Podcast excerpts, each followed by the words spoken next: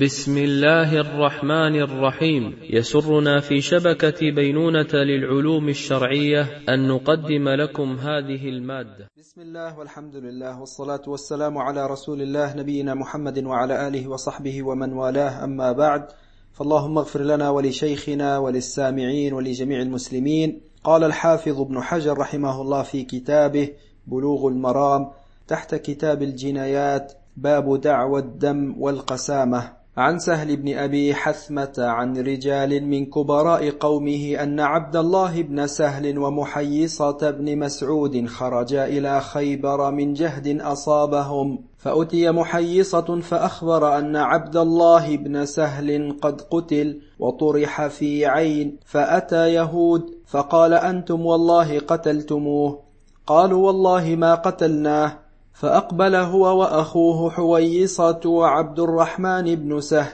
فذهب محيصة ليتكلم فقال رسول الله صلى الله عليه وسلم كبر كبر يريد السن. فتكلم حويصة ثم تكلم محيصة فقال رسول الله صلى الله عليه وسلم إما أن يدوا صاحبكم وإما أن يأذنوا بحرب. فكتب إليهم في ذلك فكتبوا إنا والله ما قتلناه. فقال لحويصة ومحيصة وعبد الرحمن بن سهل أتحلفون وتستحقون دم صاحبكم؟ قالوا لا. قال فتحلف لكم يهود. قالوا ليسوا مسلمين. فواداه رسول الله صلى الله عليه وسلم من عنده فبعث إليهم مئة ناقة. قال سهل فلقد ركضتني منها ناقة حمراء متفق عليه. وعن رجل من الأنصار أن رسول الله صلى الله عليه وسلم أقر القسامة على ما كانت عليه في الجاهلية وقضى بها رسول الله صلى الله عليه وسلم بين ناس من الأنصار في قتيل ادعوه على اليهود. رواه مسلم. بسم الله الرحمن الرحيم. الحمد لله رب العالمين والصلاة والسلام على نبينا محمد وعلى آله وصحبه أجمعين. وبعد فوصلنا إلى باب دعوى الدم والقسامة من كتاب الجنايات. وفي قوله في هذا الباب دعوى الدم هو في الحقيقة في معنى ذكر القسامة أن يدعي قوم أولياء المقتول أن يدعوا دم صاحبهم المقتول. والقسامة بفتح القاف وقيل بضمها. وقال ابن الأثير القسامة بالفتح اليمين كالقسم. وحقيقتها أن يقسم من أولياء الدم خمسون نفرا على استحقاقهم دم صاحبهم. أن يقسم من أولياء الدم خمسون نفرا على استحقاق دم صاحبهم إذا وجدوه قتيلا بين قوم. ولم يعرف قاتله. قال فإن لم يكونوا خمسين أقسم الموجودون خمسين يمينا. ثم قال ولا يكون فيهم صبي ولا امرأة ولا مجنون ولا عبد. أو يقسم بها المتهمون على نفي القتل عنهم. فإن حلف المدعون استحقوا الدية وإن حلف المتهمون لم تلزمهم الدية. قال فإن حلف المدعون استحقوا الدية وإن حلف المتهمون لم تلزمهم الدية انتهى كلامه رحمه الله تعالى. ذكر القسامة باختصار وبشرح. موجز يوضح هذه القسامة. طبعا على اختلاف في بعض المسائل سيأتي ذكرها بحول الله سبحانه وتعالى. وقد أخرج البخاري وغيره عن ابن عباس رضي الله عنهما أنه قال إن أول قسامة كانت في الجاهلية. وذكر الحديث القصة في قصة رجل من بني هاشم استأجره رجل من قريش من فخذ أخرى فانطلق معه في إبله فمر رجل به من بني هاشم. قد انقطعت عروة جوالقه فقال أغثني بعقال أشد به عروة جوالقي لا تنفر الإبل. فأعطاه عقالا فشد به عروة جوالقه فلما نزلوا عقلت الإبل إلا بعيرا واحدا. فقال الذي استأجره ما شأن هذا البعير؟ لم يعقل من بين الإبل. قال ليس له عقال. قال فإن عقاله؟ قال فحذفه بعصا كان فيها أجله. فمر به رجل من أهل اليمن فقال أتشهد الموسم؟ قال ما أشهد وربما شهدته. قال هل أنت مبلغ عني رسالة رسالة مرة من الدهر؟ قال نعم. قال فكتب إذا أنت شهدت الموسم, الموسم فنادي يا آل قريش فإذا أجابوك فنادي يا آل بني هاشم فإن أجابوك فسل عن أبي طالب فأخبره أن فلانا قتلني في عقال ومات المستأجر. فلما قدم الذي استأجره أتاه أبو طالب فقال ما فعل صاحبنا؟ قال مرض فأحسنت القيام عليه فولي فوليت دفنه. قال قد كان أهل, أهل ذلك منك. فمكث حينا ثم إن الرجل الذي أوصى إليه أن يبلغ عنه وافى الموسم. فقال يا آل قريش؟ قالوا هذه قريش. قال يا آل بني هاشم. قال قالوا هذه بنو هاشم. قال أين أبو طالب؟ قالوا هذا أبو طالب. قال أمرني فلان أن أبلغك رسالة أن فلانا قتله في عقال. فأتاه أبو طالب فقال اختر منا إحدى ثلاث إن شئت أن تودي مئة من الإبل فإنك قتلت صاحبنا. وإن شئت حلف خمسون من قومك إنك لم تقتله فإن أبيت قتلناك به. فأتى قومه فقالوا نحلف.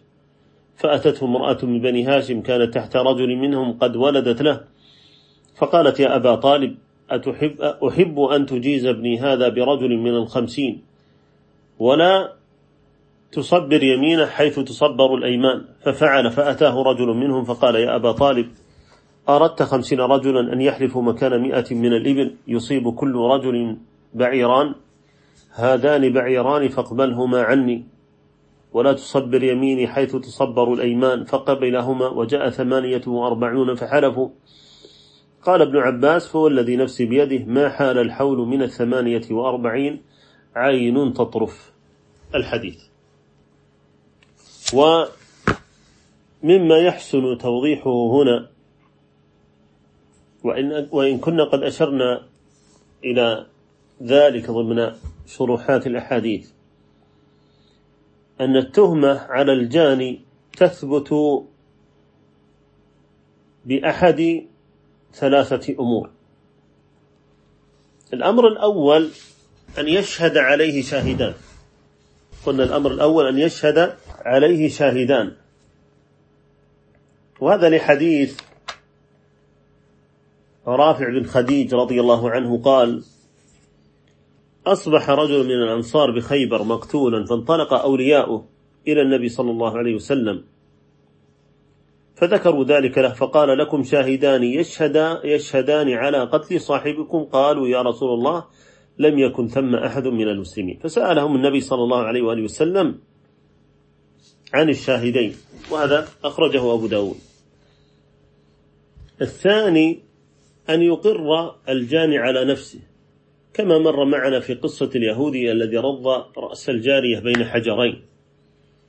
وكذلك لما جاء في صحيح مسلم عن علقم بن وائل أنه حدثه أو حدث عن أن أباه حدثه قال إني لقاعد مع النبي صلى الله عليه وسلم إذ جاء رجل يقوده آخر بنسعة فقال يا رسول الله هذا قتل أخي.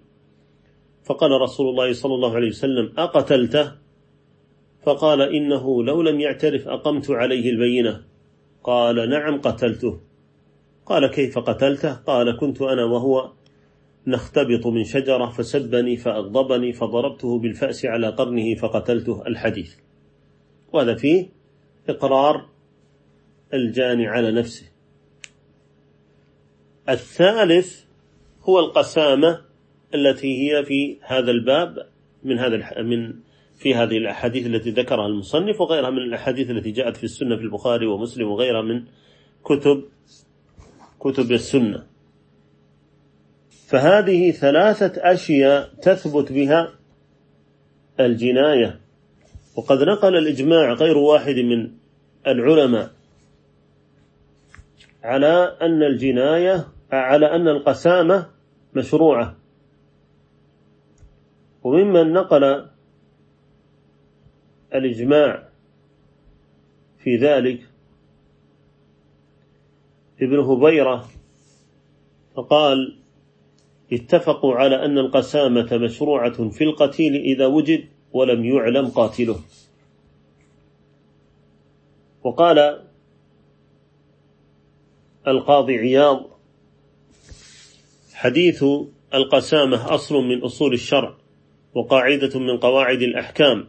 وركن من أركان مصالح العباد وبه أخذ العلماء كافة من الصحابة والتابعين ومن بعدهم من علماء الأمصار الحجازيين والشاميين والكوفيين وغيرهم رحمهم الله تعالى وإن اختلفوا في كيفية الأخذ به.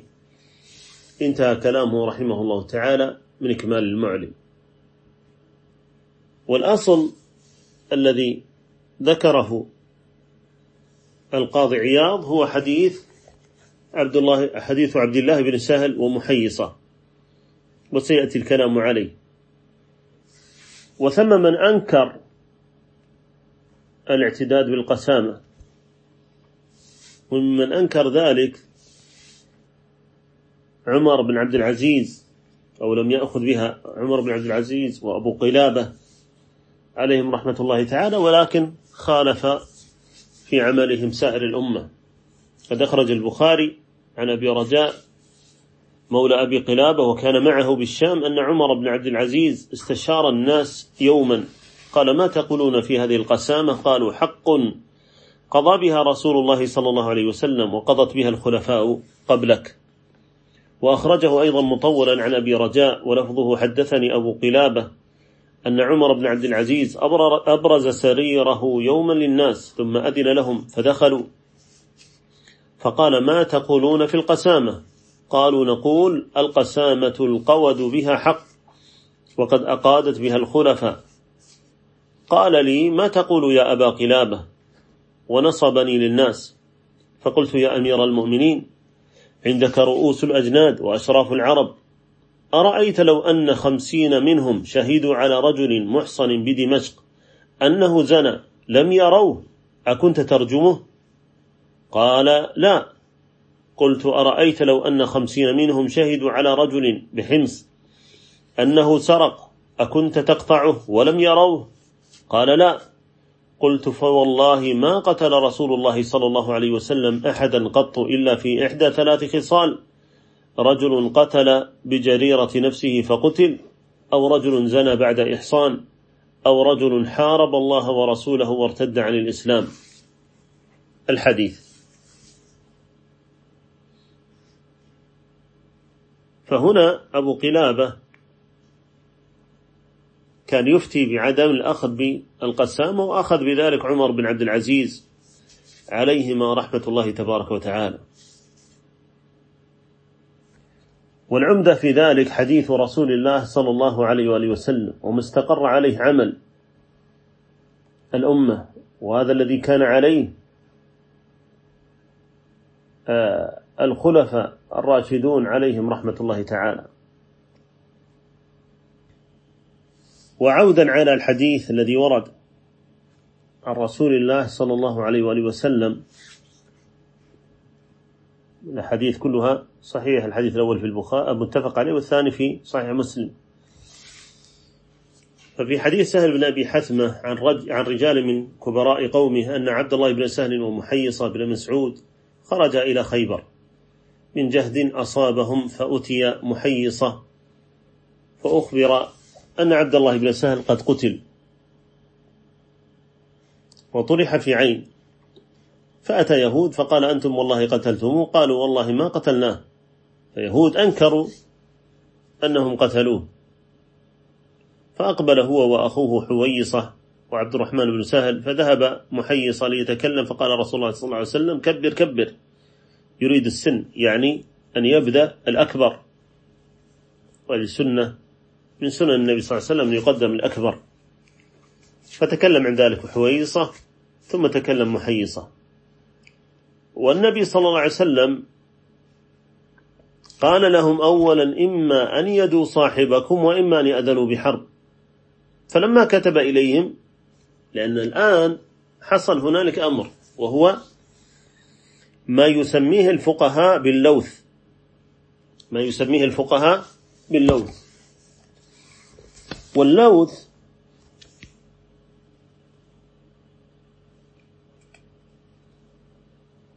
هو كل ما يدل على صدق المدعي من حصول القتل لأجل عداوة ظاهرة. هذا لعله أصح ما يقال فيه. واللوث أو الالتياث هو الاختلاط والالتفاف.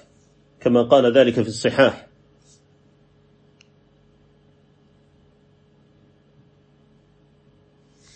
وهذا الذي عليه جماهير أهل العلم أن اللوث كل ما يدل على صدق الدعوة من قرائن تدل على عداوة ظاهرة أو نحو ذلك. مثل أن يقتل الإنسان في بيت رجل من الناس. ولا يعلم من قتله. يكون فيه جماعة في هذا البيت. ويتفرقوا عن قتيل.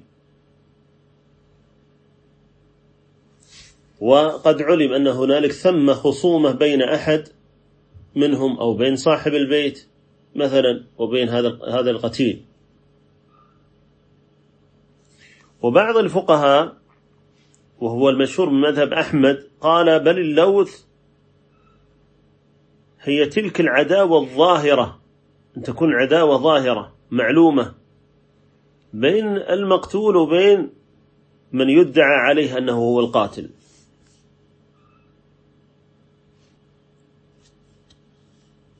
وهنالك رواية أن اللوث هو العداوة مع قرينة أخرى. والحق أن اللوث هو كل ما يدل من القرائن على صدق تلك الدعوة. هذا هو اللوث. ومما يدل على أن هذا هو اللوث المراد والمقصود. ما حصل في قصة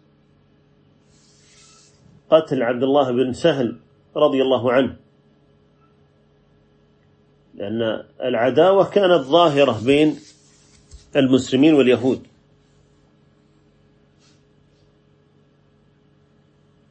وقد يكون هنالك من القرائن ما لا يكون فيه عداوة قد يكون شيء آخر. مثل ما قلنا أن أنهم قد يتفرقوا عن قتيل. فتفرقهم هنا عن قتيل هذا هذا فيه علامة. أو يكون هنالك تراشق بين طائفتين مثلا. هذا نوع من أنواع القرائن وغير ذلك من الأدلة على وجود وجود على أن اللوث يراد به ما يدل على صدق المدعي ويفيد غلبة الظن.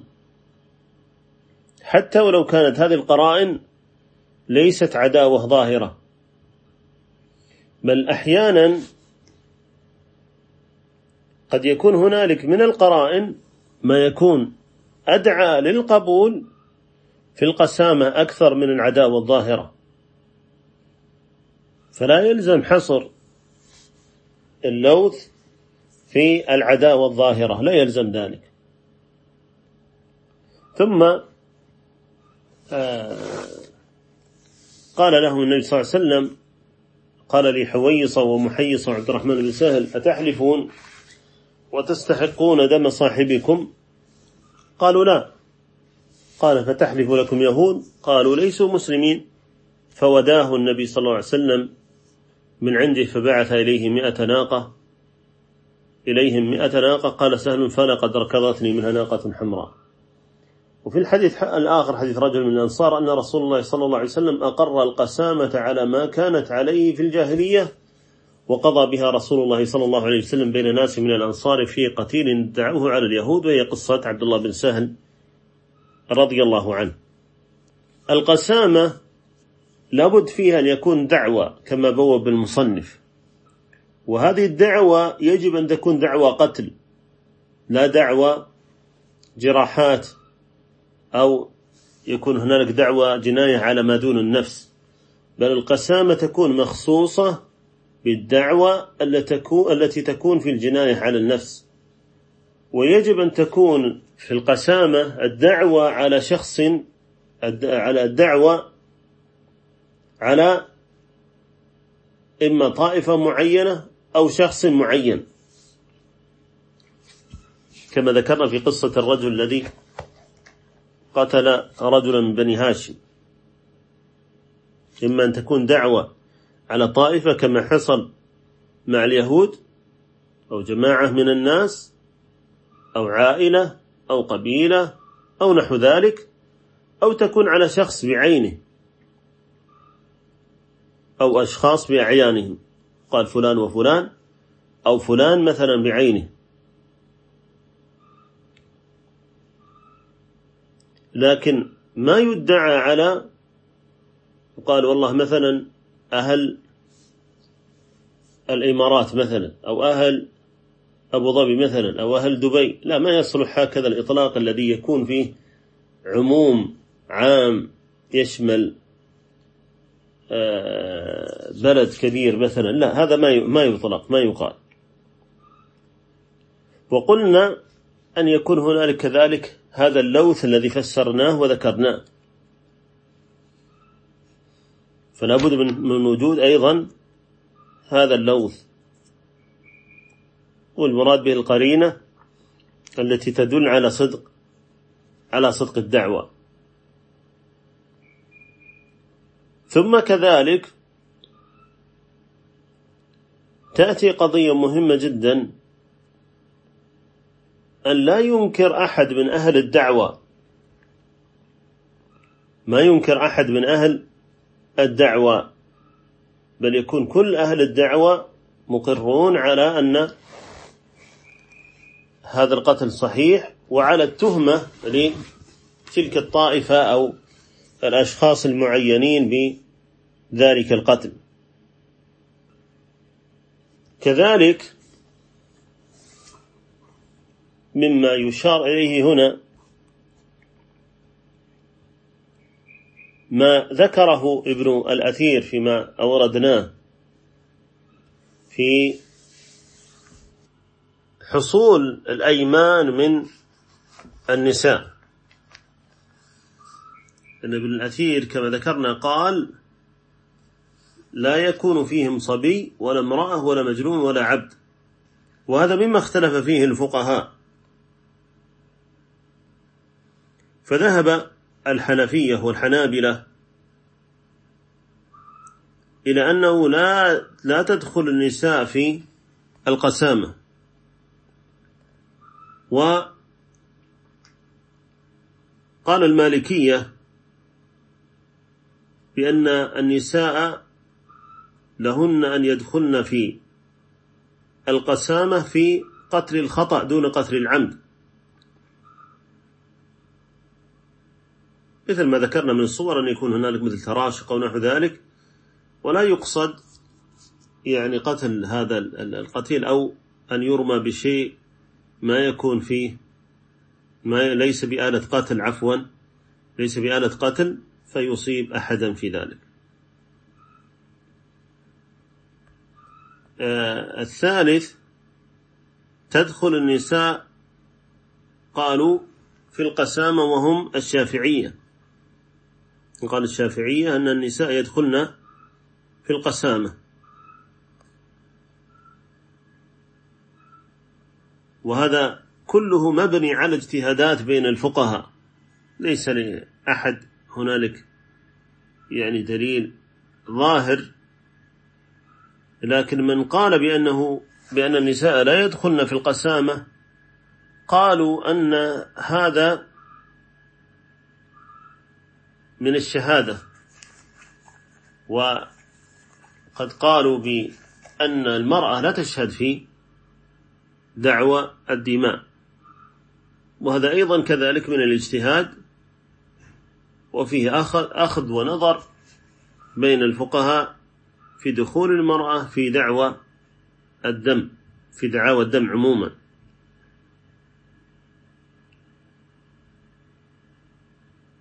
وعلى كل حال أن القول بأن النساء يدخلن في القسامة هو أقرب لأن المقصد هنا ليس هو يعني جنس هذا الذي يشهد وكذلك العبيد على قول. بل المقصود هنا هو إثبات حق هذا القاتل حق هذا المقتول هذا القتيل.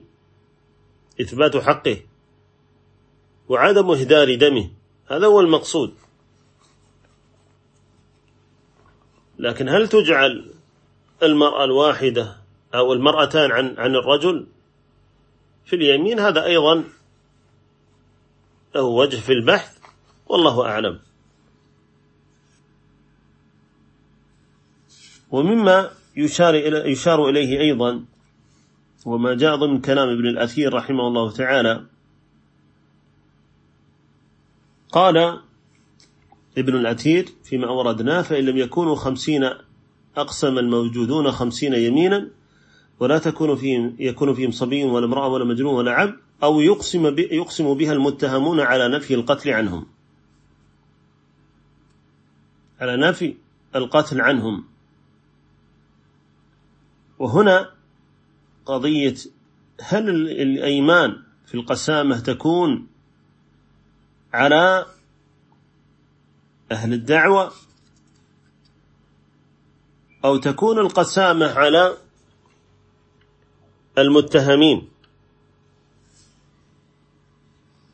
فالذي عليه جماهير الفقهاء المالكية والشافعية والحنابلة إلى أن الأيمان تكون على المدعين. فإن نكلوا طلبت الأيمان من المدعى عليهم. فإذا لم يحصل الحلف من جانب أهل الدعوة أو لم يرضوا بأيمان المدعى عليهم. كان الدم هدر. وليس الهدر المقصود به هنا أنه لا عبرة به ولا وزن له لا بل المقصود أنه لا يحمل يتحمل ضمانه أحد من الناس بعينه. وهذا مأخوذ من أن النبي صلى الله عليه وآله وسلم قال لهم تحلفون وتستحقون قاتلكم أو صاحبكم. فقالوا كيف نحلف ولم نشهد ولم نرى كما في بعض الروايات. ثم قال فتبرئكم يهود بخمسين. فقالوا كيف نأخذ أيمان قوم كفار؟ قالوا كيف نأخذ أيمان قوم كفار؟ وفي لفظ آخر قالوا ليسوا مسلمين. فهنا لما رأى النبي صلى الله عليه وسلم أنهم لا يحلفون ولا يقبلون بحلف يهود وداه النبي صلى الله عليه وآله وسلم من عنده. وهذا فيه أن الحاكم له أن يخرج الدية إن رأى عن ذلك القتيل يعني هنا مسألة أخرى وهي في سؤال النبي صلى الله عليه وسلم الحلف لليهود من بالرغم من أنهم ليسوا بمسلمين. يقال هنا أن قبول حلف اليهود هو الذي يتفق مع مقاصد الشرع. وذلك أن هذه دعوة. والدماء الأصل فيها أنها معصومة كما أن دم عبد الله بن سهل رضي الله عنه دم معصوم فكذلك دماء هذه اليهود دماء معصومة. وإن كان دم عبد الله بن سهل رضي الله عنه أعلى وهو له الحق الأكبر لأجل إسلامه. لكن ما تستحل دماء أحد من الناس إلا بدليل أو أنهم يعني آه، يخرجون الدية. النبي صلى الله عليه وسلم أنذرهم بحرب صلوات الله وسلامه عليه. وإن كان في ال ال القسامة يعني إذا ما حصل هنالك ثبوت القتل على شخص بعينه فليس هنالك يعني شيء يلزم به قتل هذا المتهم والمدعى عليه. وفي ذلك يعني يحصل البراءة تحصل البراءة لمن ادعي عليه إذا كان هنالك ليس هنالك ثم دليل على أنه قاتل. فكان هنا المناسب والأليق أن يكون هنالك هذه الدية التي حصلت عن هذه القسامة و يعني استحق بها أولياء الدم ما يرضيهم عن دم عن دم هذا المقتول. فلا يعني بحال كون أن المدعى عليهم ليسوا من أهل الإسلام أنه تقبل فيهم الدعوة أيا كانت. بل تقبل أيمانهم وهذا ما هو يوافق ما يوافق ما يوافق شريعة الإسلام وهو الأليق. صونا للدماء وكذلك حفظا لأموالهم. من أن تنتهك إذا كانوا غير يعني آه، لا يوجد هنالك شيء يثبت التهمة عليهم في هذا. ولعلنا نقف هنا. أسأل الله أن يوفقني وإياكم لما يحب ويرضى.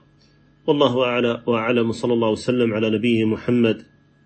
وعلى آله وصحبه أجمعين. للاستماع إلى الدروس المباشرة والمسجلة والمزيد من الصوتيات يرجى زيارة شبكة بينونة للعلوم الشرعية على الرابط بينونة دوت نت وجزاكم الله خيرا.